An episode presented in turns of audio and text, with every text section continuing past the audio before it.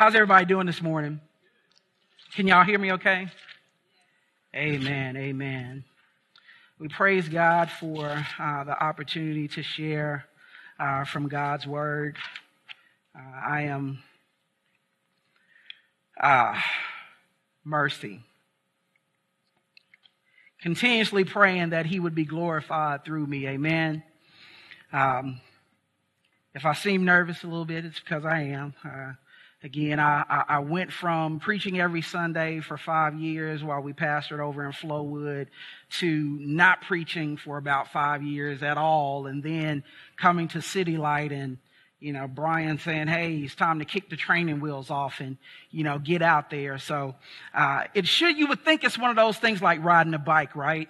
You know, once you've done it, you can just wake you up at three o'clock in the morning and say, "Here's your text, go preach," right? But it's not. it's something that you, you, you, you really find a rhythm to. And, and, and once you haven't done it for a while, you can kind of, you know, lose that rhythm. So, you know, you guys pray with me and we pray above all that God would be exalted. Amen. John chapter 12, as we see on the screen, is the text that we're going to be working from this morning, uh, from a thought eternity in view. And we pray that God would be honored uh, and that his people would be exhorted during our time here.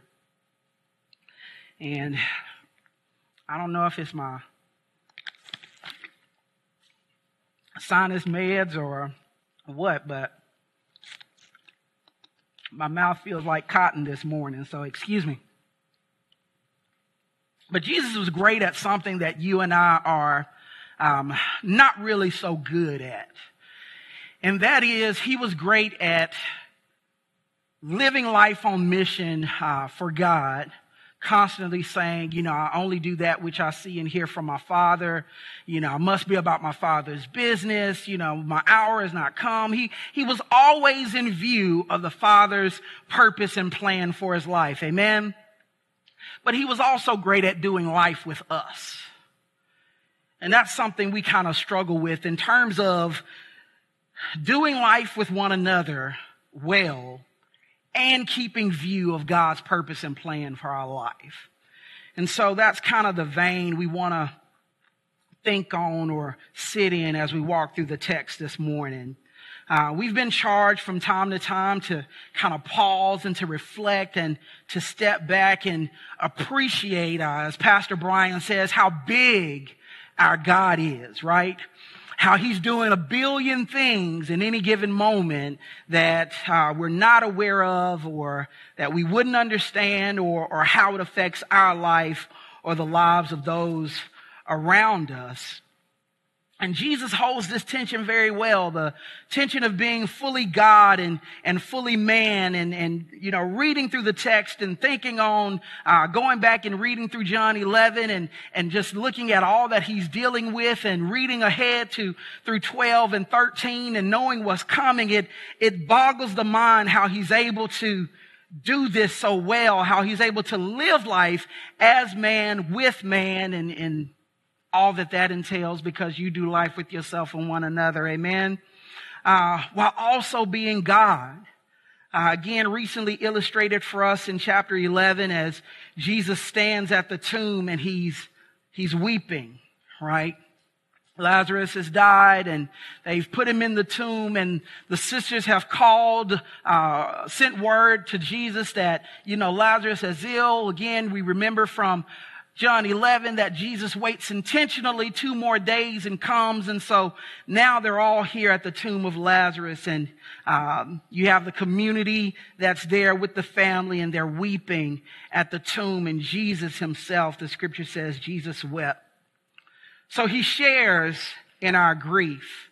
Uh, another portion of scripture says we have not an high priest who cannot be touched with the feeling of our infirmity. So he, he shares with our grief, but in the moment as he is weeping, he also knows and as he declares to Martha and to Mary both, I am the resurrection. So he stands here and he's weeping, but again, he knows that Lazarus will live again. Shares in our grief, but he is Lord of our, over our circumstance. He shares with us in that moment, but he is not of that moment. So he experiences life, but he is not subject to it. He has an eternal view. Amen. We've also seen in John's gospel uh, a number of times, again, where he mentions this divine timeline and how his hour has not yet come. And as we open John, uh, John 12 here, that timeline is starting.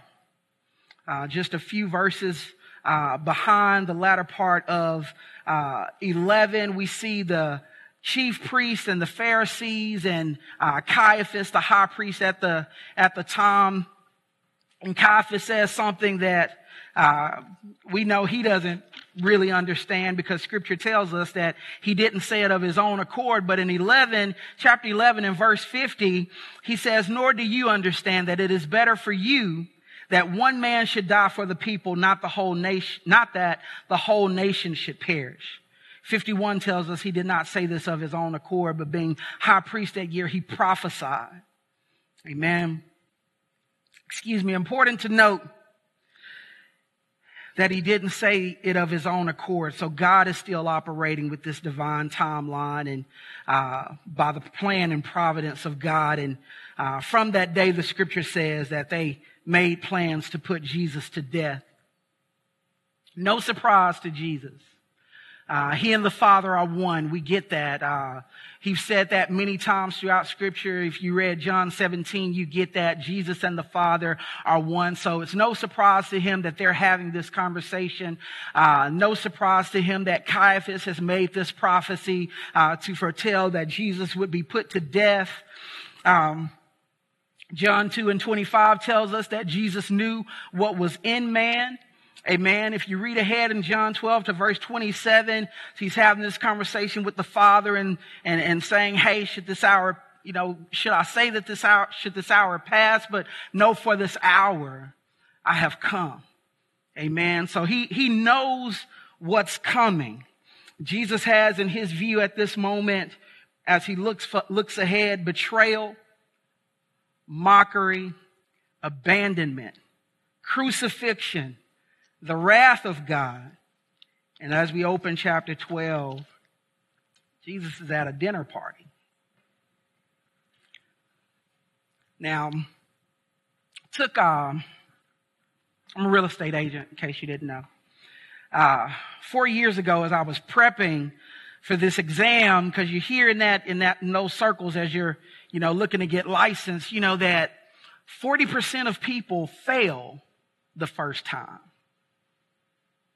That's what you want to hear when you get ready to take an exam, right? 40% of people who take this exam fail the first time. So people have to go back and some again and again and some, you know, fell off because they got tired of trying. And, but during that time, as I was prepping for that exam, I took 30 days after I finished my course, 30 days to simply study for the exam. I went to work on my lunch break, I studied for the exam. I went back to work. When I got off, I said, Hey, wife, hey, son. I went to my room and I studied for the exam. I didn't do life too well during that time, right? Because I, I ignored living life with my family. I ignored even feeding myself on lunch just to study for this exam.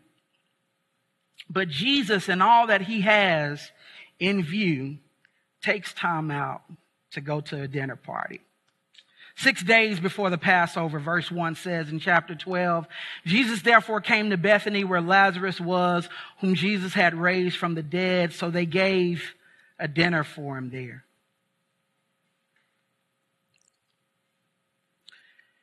In this text, we see Martha, we see Mary, we see Judas, we see Lazarus, and we'll kind of use them as, as examples to gauge uh, where you and I are, where we may stand at any given moment as we do life, uh, try to do life with one another and try to live life on mission for Jesus. Amen.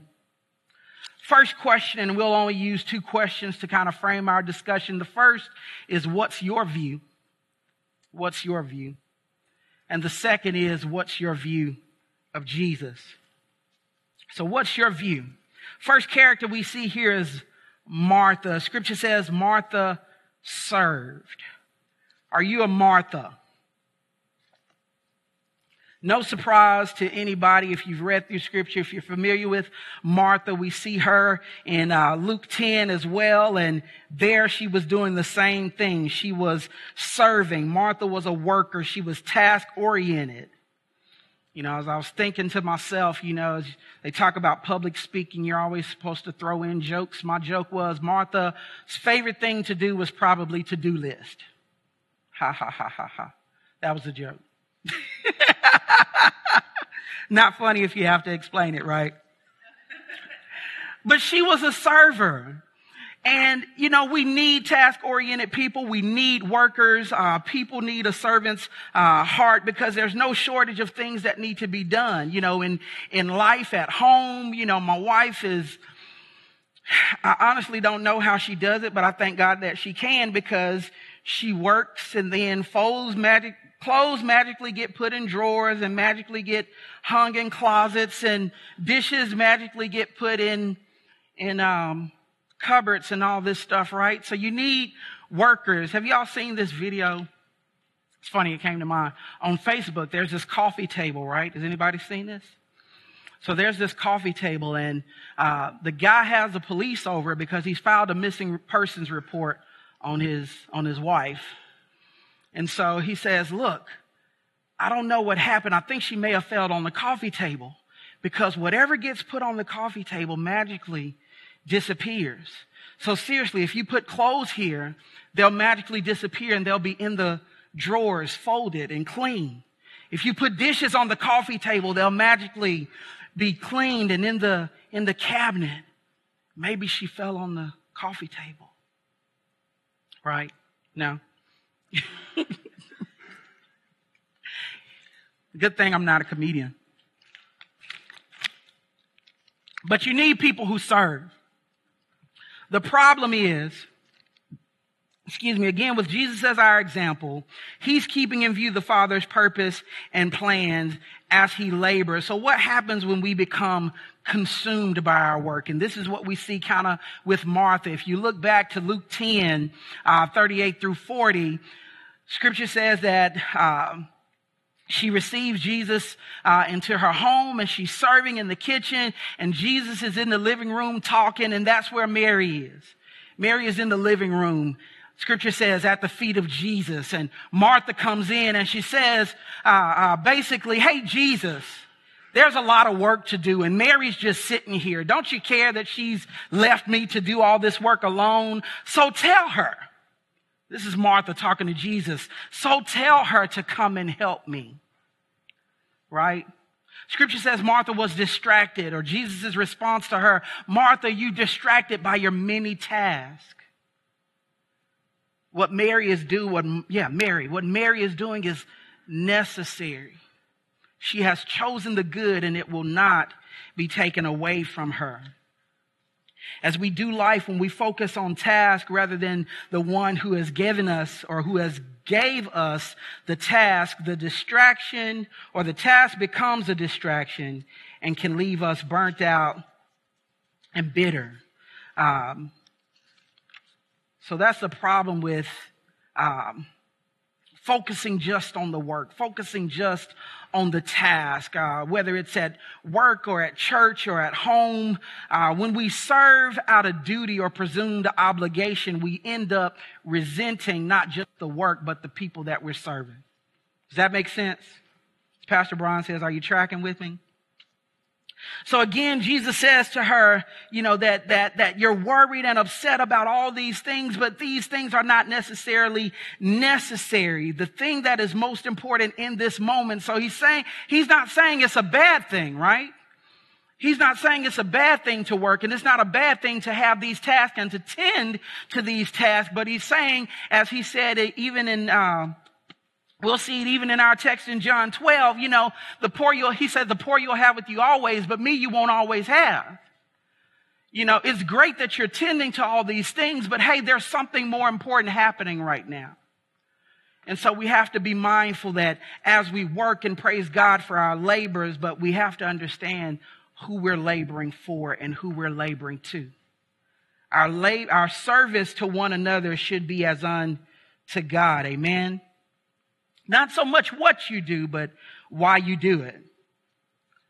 Are you a Mary? Mary loves God. She loves to worship. Uh, verse 3 is where we see Mary. Mary therefore took a pound of expensive uh, ointment and made, made from pure nard and anointed the feet of Jesus and wiped his feet with her hair. The house was filled with the fragrance of the perfume. Again, in Luke 10, we find Mary sitting at the feet of Jesus and listening to his words. Amen. Again, nobody would say that these are bad things, but Mary kind of has a habit, if you look at it, of disregarding the people around her. Some commentaries have tell the story where she was actually in the kitchen serving with Martha. And then when Jesus came, she left the kitchen to go sit at the feet of Jesus, leaving Martha to all the work. Amen. And even here uh, in John 12, uh, they're having a dinner party. And in the midst of everything that's going on, she comes in the room to, you know, with the ointment to anoint the feet of Jesus. So she, again, she seems to not care about what's going on around her. It's just, this is what I'm doing in the moment. And again, not a bad thing, but another portion of scripture says, you know, if you come upon a brother who's hungry, you know, you can't say to him, be filled. Amen. He said, when I was naked, you clothed me. When I was hungry, you fed me, right? So we have to, yes, we worship and we worship passionately, but we also have to be mindful of those around us that we're serving them. Excuse me. Um, you think Mary was upset with Martha that she left her alone in the kitchen? It's possible, right? With the tone that she had with Jesus, she was probably a little upset, right? Matthew 5 23 and 24 says, If you are offering a gift at the altar and there remember your brother has something against you, leave your gift. First go and be reconciled to your brother. So worship is great.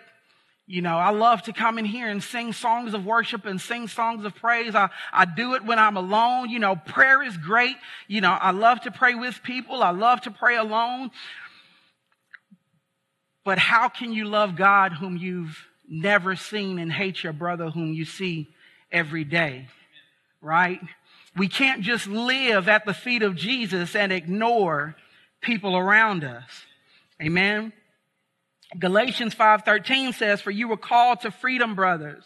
Only do not use your freedom as an opportunity for the flesh, but through love serve one another." We can't be so absorbed in our worship that we forget to do life with people around us and to do life well with them. Amen. Are you a Judas? It's a good question for the church, right? Hard question, but we know that they exist, right? Because Judas is here among the 12. Uh, if you go to, no, First Corinthians, uh, chapter 11, Paul see him there in the church at Corinth and he addresses it there, but we have Judas is in the midst of us. So, uh, are you in the midst of the people? You're coming to church every Sunday. You're coming to missional community or Bible study. You know, uh, you're participating in the work of the church. You know, you're, you're feeding the hungry. You know, you're on the usher board. You're participating in the worship. You come. When they stand, you stand. When they sing, you sing. So you're participating in the work, you're participating in the worship, but you're not partaking of the Savior. Jesus had 12. Jesus had 12. But Judas still was not one of them. Amen. So you go through all the motions, but your only view is to serve yourself. Scripture saying here, him in response to uh, Mary anointing the feet of Jesus with this expensive oil. Verse 4 says, But Judas Iscariot, one of his disciples, he who was about to betray him, said, why was this ointment not sold for 300 denarii and given to the poor? He said this not because he cared about the poor, but because he was a thief. And having charge of the money bag, he used to help himself to what was put into it. So are you there simply just to serve yourself? And finally, what is your view of Jesus? Verse 9, if you would look with me there.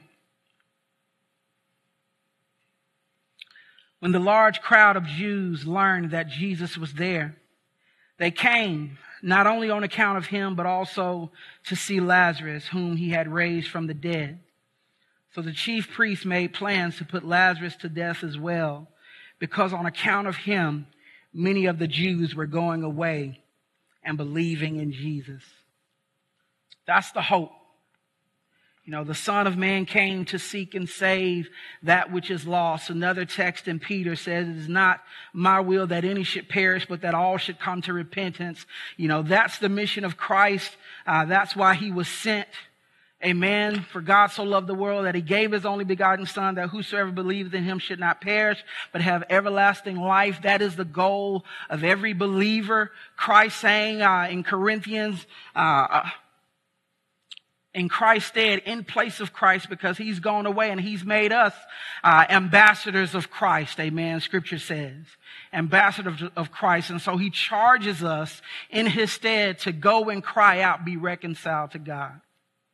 That's the hope. That's the mission of every believer, not just uh, of Pastor Brian, not just of myself, but of every believer. To let your light so shine that men might see your good works and glorify your Father that is in heaven. Jesus has been working the work, amen, and he's been doing life with the people around him, being an offense only to those who are contrary. Amen. And not that he's being an offense in, intentionally. Excuse me. Not that he's being an offense intentionally, it's just the Word of God. Christ, the, the nature of Christ divides between those that believe and those who do not believe. And so, what is your view of Christ? You know, as you've no doubt been in churches and you've heard the gospel preached, what is your view? He's done the work again. He said, if you don't believe me, uh, you know, for, for my words, at least believe me for what, for my works. And again, he's not looking to just put him to death, but Lazarus as well, because Lazarus is, is, is a bullhorn in this tiny community that, that Jesus is, is, hey, this, this, this guy Jesus is doing some stuff. How can a man do these things if God isn't with them? Another portion of of Scripture says. So many from this time are believing on him, but there are still those that are not.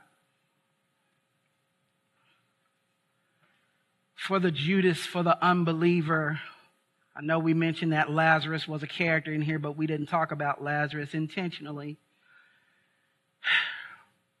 Lazarus is a reminder that God can still raise the dead. Amen. And for those of us who uh, have not made the choice to accept Jesus Christ as Savior, Scripture tells us that we are dead men. Not only in, in, in Genesis, because the, the word of the Lord says, in the day that you eat of the tree of the knowledge of good and evil, the tree that is in the midst of the garden, you shall surely die. Amen and we only receiving life in the person of Jesus Christ because he took on the wrath of God for us. And so if we are a a, a, Judas, whether you are here and you're seeking to serve yourself or whether you're here and you just, maybe, maybe you're Nicodemus coming in the night and you, you, you're interested in this person, Jesus. You, you, you know God's word and you know that there's something to him, but you haven't quite made up your mind to trust him. Lazarus is there to remind you that God can raise the dead. Amen. And if you are, a believer of Jesus Christ. And my charge and my hope for you, as well as for myself, is to walk as he walked in the sense of, again, Jesus was wonderful at both. He was wonderful at, at walking the path and the purpose, in the purpose that God had for him, and he was wonderful doing life with us. You know, even in moments where it frustrated him as he's on the, the ship And they wake him up, Master, carest not that we perish. You know, how long must I suffer with you? And he goes up and he speaks the word only, amen. He's, he's looking to them. You know, have you guys not been with me long enough now? Do you not understand the authority that I've given you, the authority that you have in me?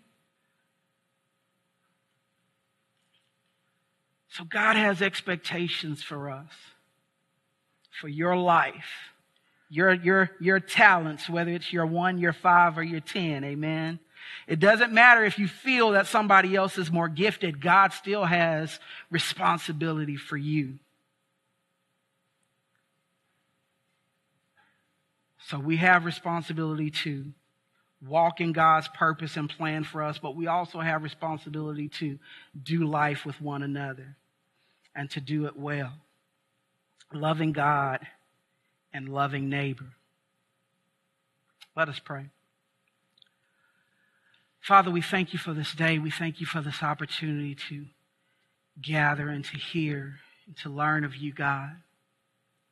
Father, we're so grateful, Father, that you didn't leave us comfortless.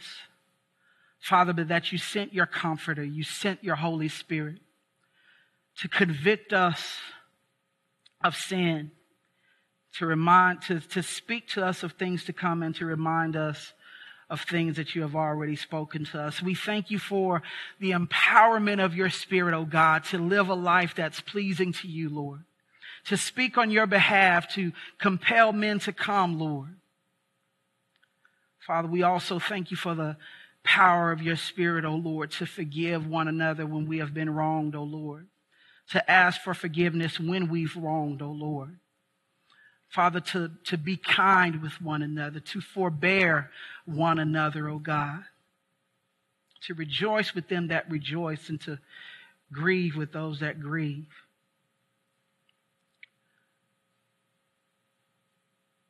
Father, we pray that you would be with us as we go forward from this place, O oh Lord helping us to live a life that's pleasing to you and helping us to live a life in service to one another for your glory and for our good.